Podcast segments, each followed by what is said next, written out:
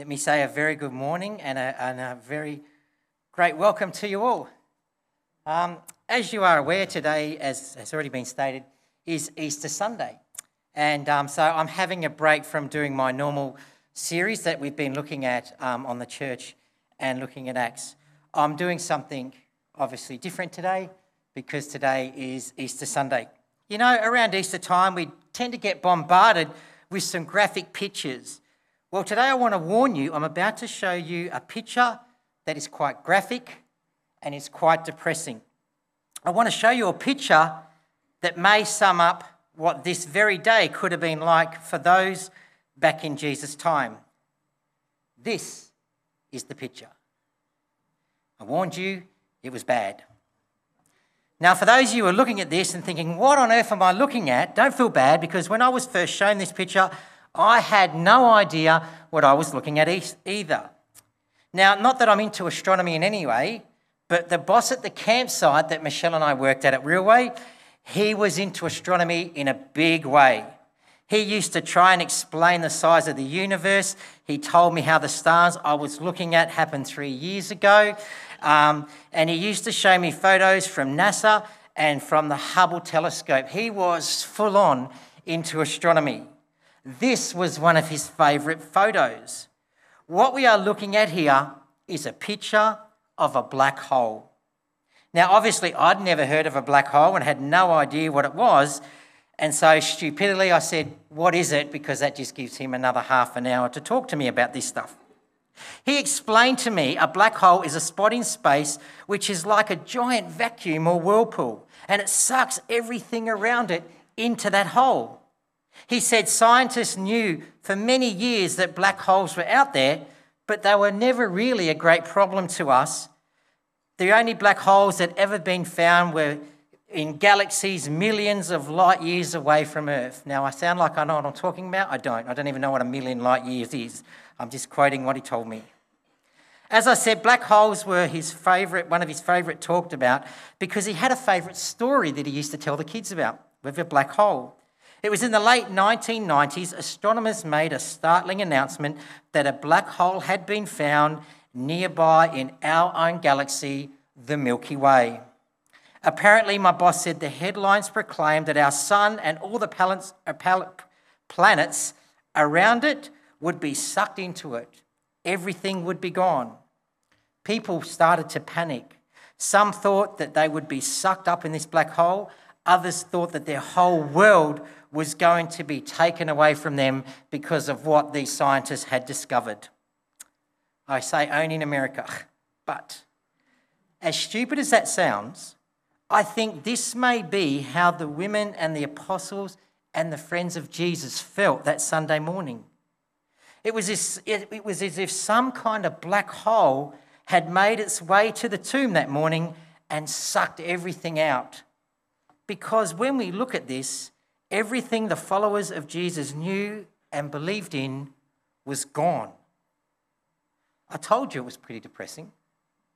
The women went to the tomb and it was empty. It was as if some kind of black hole had made its way to the tomb on that morning and sucked it dry. Everything they knew and believed in was gone. Then the apostles, these men who had invested their lives in this man Jesus, they had believed with all their hearts that he was the promised Messiah, that the one that they should follow. They had believed in his course so much that they left their homes and their families and they found security to follow him. Then suddenly a black hole had come and Jesus was taken from them. As Christians today, we celebrate the black hole of an empty tomb. We say, He's risen, He's risen indeed. Hallelujah, praise the Lord. But let me tell you, for Jesus' followers of the day, there was another an emotion going around, and it wasn't one of celebration that morning.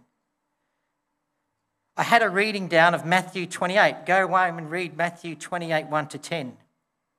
If you read that, you will notice there is a recurring word that appears in that reading, a word that is mentioned many times. That word is afraid. Four times the word afraid appears in that passage. Verse 4 says the guards were afraid. Verse 5 says the angel said to the women, Don't be afraid. Verse 8 says, Matthew, Matthew says that the women hurried to the tomb and they were afraid. Verse 10 tells us that Jesus said to them, Go tell my disciples, don't be afraid. You know, we have been looking at the early church over the past few weeks. We've seen how these great apostles taught these new converts. But what's happening here to them? The apostles were afraid. They're hiding. So much so, they are hiding behind locked doors. So, in a way, you could say the Church of Jesus Christ began with a group of frightened men who were hiding behind locked doors in Jerusalem. It seems at face value, the emotion that gripped the followers of Jesus was fear on this morning. They believed he'd been taken away, they believed something happened. They were scared. Even though most of his closest followers had heard him speak many times, even though he trained and taught them on what to do and what to say in life, on this occasion they didn't know what to do or what to say. They sat afraid. They were timid soldiers, reluctant warriors, and speechless messengers. The most courageous act they did was get up and lock the door. They were afraid, they were empty. Now, as I said, I'm not trying to be hard on them. I mean, when you look at Jesus' steps to crucifixion from Friday to now, you can understand why they would be afraid. As I said, the day just gone Good Friday, I call payday. Well, I think if I could name today, I would call Sunday Empty Sunday. For me, empty would be the word that would sum up the day. It seemed that everything that they believed in had been sucked into a black hole. And like the people in America, they were empty because they thought their whole world was going to be taken away from them. Even though Jesus had spoke on his death and resurrection many times, it didn't hit home. The followers of Jesus were afraid and they were empty. They would have thought, what help is there now for us? He's been taken, he's gone. Let me ask you have you ever been in that position in life of being afraid and being empty? What help was there for Jesus' followers? What help is there for his followers and these people that went to the tomb and were afraid? What help is there for you when you are in that situation of being afraid and empty? Well, I think what we celebrate today, there is a great help for us. I called it Empty Sunday. Why? Because today we see three empty things. Three empty things that help us as followers of Jesus to really gain some encouragement. An encouragement that the followers of Jesus discovered in their day is still true for ours. Now, I know that the word empty can be a negative word, but these empties I want to look at today are so positive. They are extremely positive for us because they teach us we don't need to fear in life and we don't need to be afraid. Free empties that reveal fullness. Now, believe it or not, I'm not looking at the Gospels to see these three empties today. Even though these empty things are tied up with what celebrate today, these three empties come from a verse, believe it or not, I find in Revelation. And it is this Revelation chapter 1. When I saw him, I fell at his feet as though dead. Then he placed his right hand on me and said, Do not be afraid. I am the first and the last. I am the living one. I was dead, and behold, I am alive forever and ever, and I hold the keys to death and Hades. So, what three empty things do I see linked to this verse? What three things do I see in this that are linked to Easter Sunday? Well, let's go for it. The first one is this empty life.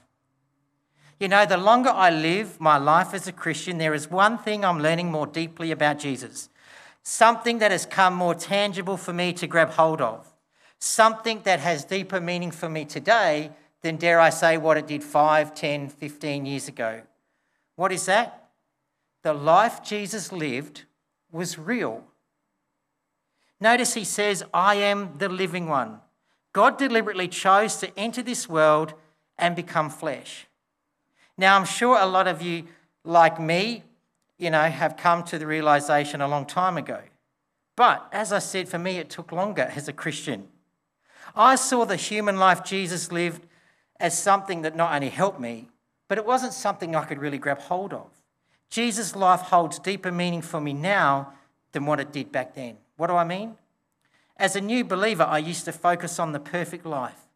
Jesus walked this earth as a perfect person, and I used to think how good and perfect he was. And I used to think, how good would that be to have? Seriously, wouldn't it be good to know that you're going to go through life perfect? Knowing that it doesn't matter what you face, you're going to be okay. I knew my life didn't and still doesn't resemble that, resemble that at all. So, in some ways, our two lives never connected on that deep personal level. My life and emotions are up and down like a yo yo. I can remember times of meeting with other pastors and sharing with them and saying to them, I feel like my Christian life is nothing but a fake. I'm just going through the emotions. My heart is not in this. I feel God is so distant. I'm not sure where my faith is at today. As I said, I sometimes used to think, what a shame it is that I'm not perfect like Jesus, because if I was perfect, I know for sure I wouldn't be feeling that. Now I know people have pointed out to me Hebrews 4:15 which says Jesus understands our every weakness of ours because he's tempted in every way we are. Do you know I used to read that and think, no he's not. No he doesn't. I mean, he can't. He's never been married. He doesn't know what it's like to be angry with your wife. He doesn't know what it's like to have marriage trouble. He doesn't know what it's like to have to give yourself up. He never had children. He doesn't know what it's like to want to disown your kids when they're being that rebellious, you want to throw them out. He never had pornography around in his day. He didn't have to struggle with internet or computers.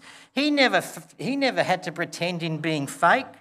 He never not felt close to God. For me, the writer of the Hebrew got it wrong. He would have been better off saying that Job, Jonah, Peter, or Paul understands our every weakness because they were tempted in every way that we are. But not Jesus, because he's perfect. Not that I'm fully there yet, but the older I get as a Christian, I see more and more that the life Jesus lived is exactly like mine. Jesus has tasted and experienced the things of life I taste and experience. The ups, the downs, the emotions I face, he faces.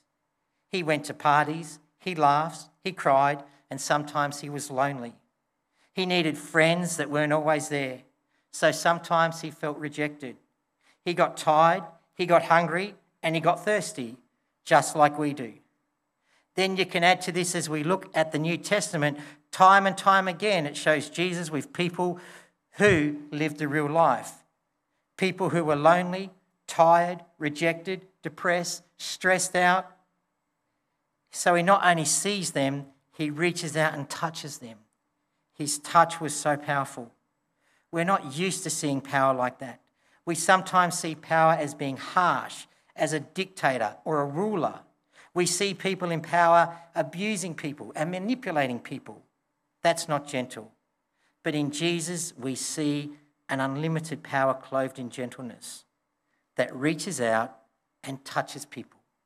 Sometimes he touches those who no one else would touch. Lepers were untouchable, but Mark tells us guess what Jesus did? Touched them. All throughout the Gospels, there is something about the touch of Jesus that brought assurance and his fear. That is even what happened to John in this passage from Revelation. When I saw him, I fell at his feet as though dead. Then he placed his right hand on me and said, Do not be afraid. Imagine the power of that gentle touch, that awesome power clothed in gentleness. Now, you may be thinking, hang on, Garth, your point here is on an empty life. You haven't mentioned anything about an empty life. You haven't talked about a man who was perfect. You've talked about a man who was perfect and not broken at all. So, how is that an empty life? I think the main reason Jesus was able to do all this, touch and reassure those he came in contact with, because Jesus chose to empty his life. You see the passage from Revelation? He says, John, I was dead. Many Bible scholars say that the phrase was uh, is best um, translated as I became dead. I am the living one, he said, and I became dead. I emptied myself. I emptied my life. So, in his life on earth, Jesus deliberately chose to empty himself and enter this world and became flesh. Jesus deliberately chose to empty himself and become dead. Jesus deliberately chose through the sacrifice on the cross to walk the path to that cross. This Easter, we have the promise of an empty life. Jesus is our example, and we should follow in those footsteps. Real fulfillment comes when we empty ourselves and our desires and make Jesus our heart's desire. If you're not experiencing God's presence in your life, it's maybe because your life isn't empty enough. I think it was Charles Spurgeon that said Christians will never find intimacy with Christ until they stop bowing down to the shrine of self. So often, Jesus emptied himself, stepped into a situation, and offered his very best. He emptied himself for the care of all others. In his life on earth and in his death on the cross, Jesus literally emptied himself of everything he ever had. And all of this tells me he must understand the realness of my life because nothing's changed. Dennis spoke about it on Friday. He said, You can go through anything, and Jesus knows what you're going through. That's what that verse says. I used to think, No, he doesn't, but I'm getting there where I think, Yes, he does. We can now know as we go through the Mondays, Tuesdays, and Wednesdays of life, he understands. He knows exactly what we're experiencing. He knows the pressures, the emotions that go up and down in our hearts and in our minds. We serve a Lord that specializes in filling emptiness. He emptied himself of all he had to fill us. He emptied his life so that we might have life abundantly. He emptied his life so that we may have a full life. Jesus literally emptied himself of everything he ever had so the fullness of God may be found within you. He emptied his life to give us a full life. No wonder Hebrews um, 4:16 says, "Whenever we are in need, we should come bravely before the throne of our merciful God. There will be treated with undeserved kindness, and we will find help." Take time this week. Reflect on Jesus emptying his life to give you full life. An empty cross is another thing. You know, uh, my best friend, when I got married, he was my best man and I was his best man, and he was Greek. He was uh, Greek Orthodox. And they used to, he always used to have a crucifix. He would wear a crucifix. And I wasn't really into wearing crucifixes because he bought me one um, when he became my best man. And I said to him, I, probably wouldn't wear that. And he said, Why? And I said, oh, I don't like jewelry where Jesus is still on the cross. I said, For me, the cross is empty. The cross is the place where he died, yes, but today the cross is empty. Notice what Jesus said to John in Revelation 1 I am alive forever and ever. Don't ever leave out the two, the three last words. Ever and ever. The cross is empty. Why? Because Jesus is alive forever and ever. Listen to the exciting words of Romans 6 9. It says, For we know that since Christ was raised from the dead, he cannot die again. Death no longer has mastery over him. No longer can the Roman soldiers touch him. They cannot drive nails into his hands or feet again. Pilate cannot issue his verdict again. There can be no longer any mockery of him. Jesus is alive forever and forever. The empty cross tells us a few things. Firstly, the empty cross tells us that we stand forgiven. It was on that cross that Jesus paid the penalty for our sins. The empty cross tells us that we can be free from our past. The empty cross tells us that we can be forgiven for all of our sins. It is in that empty cross we realize God's holiness. When we look at that cross and see God's plan, we know we could have never gone there. None of us could have. The empty cross tells us that God comes to us. In that empty cross, we see God came down to our level because he knew 100% none of us could do it. None of us could save ourselves. Yes, the cross is empty of the body of our Lord Jesus Christ, but in and through the risen Jesus, the empty cross brings a full life for you and me, a full life of God's love, God's hope, God's promise, God's forgiveness, and God's presence. So, regardless of how empty and afraid we may be, regardless of how empty and afraid we may feel, we don't have to be. because out of that empty cross, we can believe the same words he said to John. He can come and stand before you and say, Why worry? I am alive forever and ever because he's risen from the dead. Lastly, the empty tomb. Like the empty life and cross, the empty tomb is a symbol of new life. The empty tomb shows the truth of the resurrection of Jesus Christ. Without the empty tomb, nothing about Christianity is certain. Without an empty tomb, our religion, our belief is really challenged. Why? Because there is no Saviour then. Without the empty tomb, there's no salvation. Without the empty tomb, there's no hope. I'm not sure if you've ever heard someone make the comment along the lines of, it doesn't really matter whether Jesus rose from the dead in a physical sense or bodily sense or not. The important things is what he taught on how we should live our lives. Nothing could be further from the truth. The resurrection makes Christianity make sense. The empty tomb changes Christianity from a religion to a relationship. The empty tomb changes Christianity from a lie to the truth. As I mentioned, the empty tomb shows the truth of the resurrection of Jesus Christ. What difference does the resurrection make? The resurrection of Jesus Christ gives our life meaning and purpose. The empty tomb gives us the promises of certain things. Listen to some of these verses. The empty tomb gives us the promise of justification. He was delivered over to death for sins and was raised to life for our justification. The empty tomb gives us the promise of the Holy Spirit. Romans 8, but if the spirit of him who raised Jesus from the dead dwells in you, he who raised Christ from the dead will also give life to your mortal bodies through his spirit. The empty tomb gives us the power over death.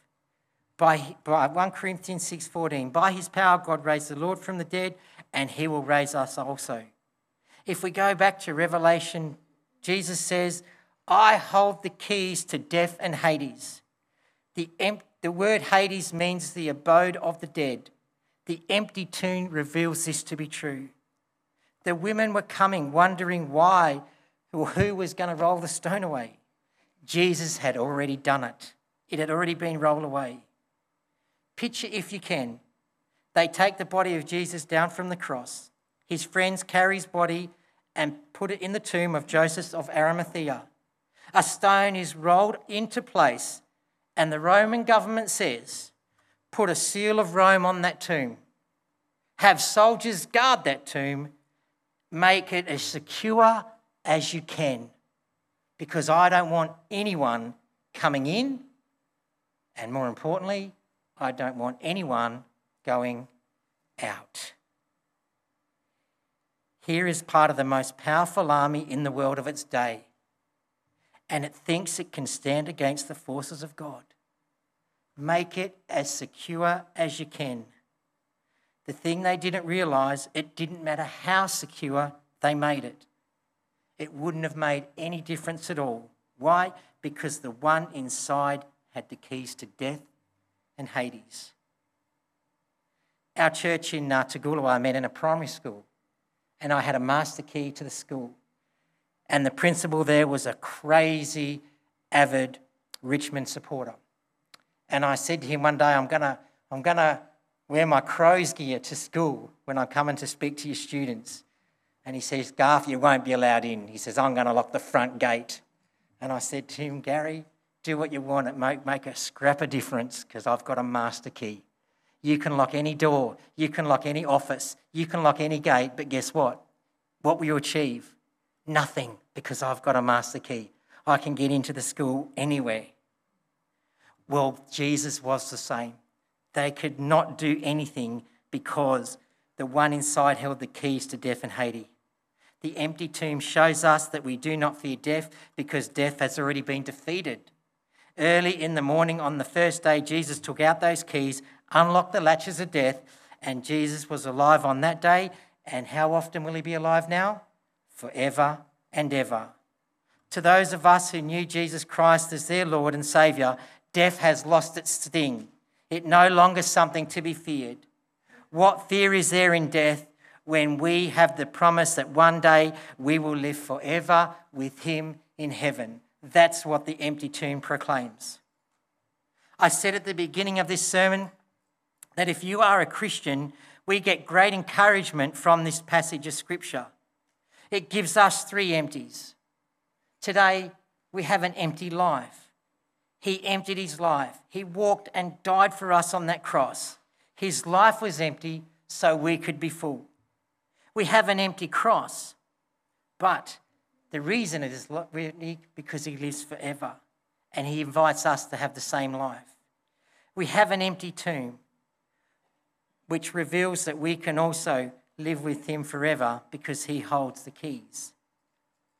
I'm not sure how you feel after a sermon like this, but for me, it's not just praise the Lord. Let's go and celebrate. Do you know, when I do sermons like this, I'm often left in shock because I often think, why me? I shared with you what God did in my life at that coal store when I was 19. God took a butcher who became a reverend. Why me? I don't deserve any of it. This still astounds me because of the life I live. I would be the last person to choose to receive blessing. But I read a quote once, and I don't know who said it, but it's a quote. The gifts of God don't have anything to do with the behaviour of his children. They are all to do with the love of a father. That's where we all stand today. This is truly what we celebrate today. We celebrate an empty life. Why? Because he chose to empty himself to give you fullness. We have an empty cross because he rose from the dead to give you life forever and ever. And we have an empty tomb because he holds the keys to death, and He's the one.